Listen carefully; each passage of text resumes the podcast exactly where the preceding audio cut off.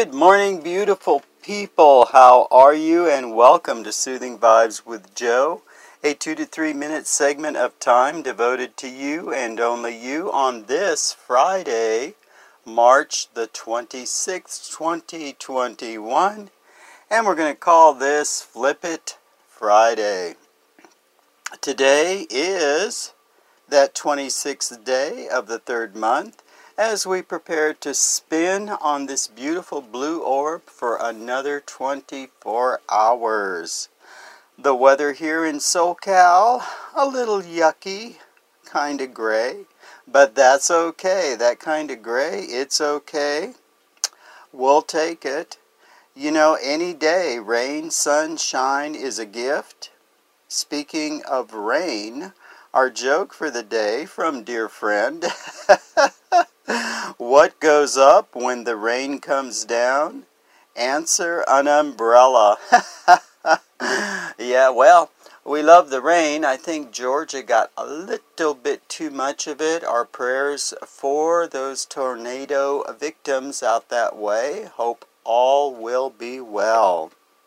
Today's thought, let's call it Flip It Friday maybe we can take whatever is bothering us and uh, flip it, turn it around, try to eradicate so that the weekend runs ever so smoothly. On the news front, that news front stuff, uh, let's see. President Biden gave uh, a, the first uh, presidential press conference yesterday. Very well done, in my opinion. Uh, the Olympics in Japan. Um, a year late, the torch started.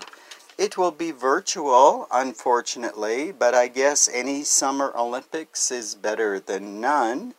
Music lovers uh, enjoyed South by Southwest, uh, some great music stuff on that scene. Of course, virtual, but at least it happened.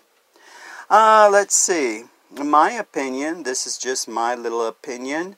Uh, gas prices don't need to go up, but they are. I guess that's good for the economy.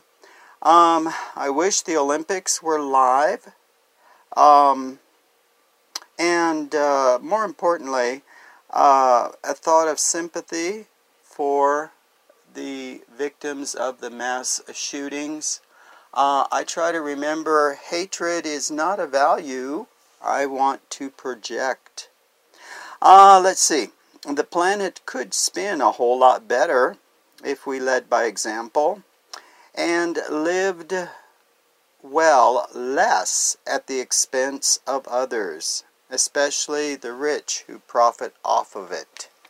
So that's enough of that. Um, back to our thought for the day. We all have uh, problems. That's part of life self doubt, uh, disappointment, problems.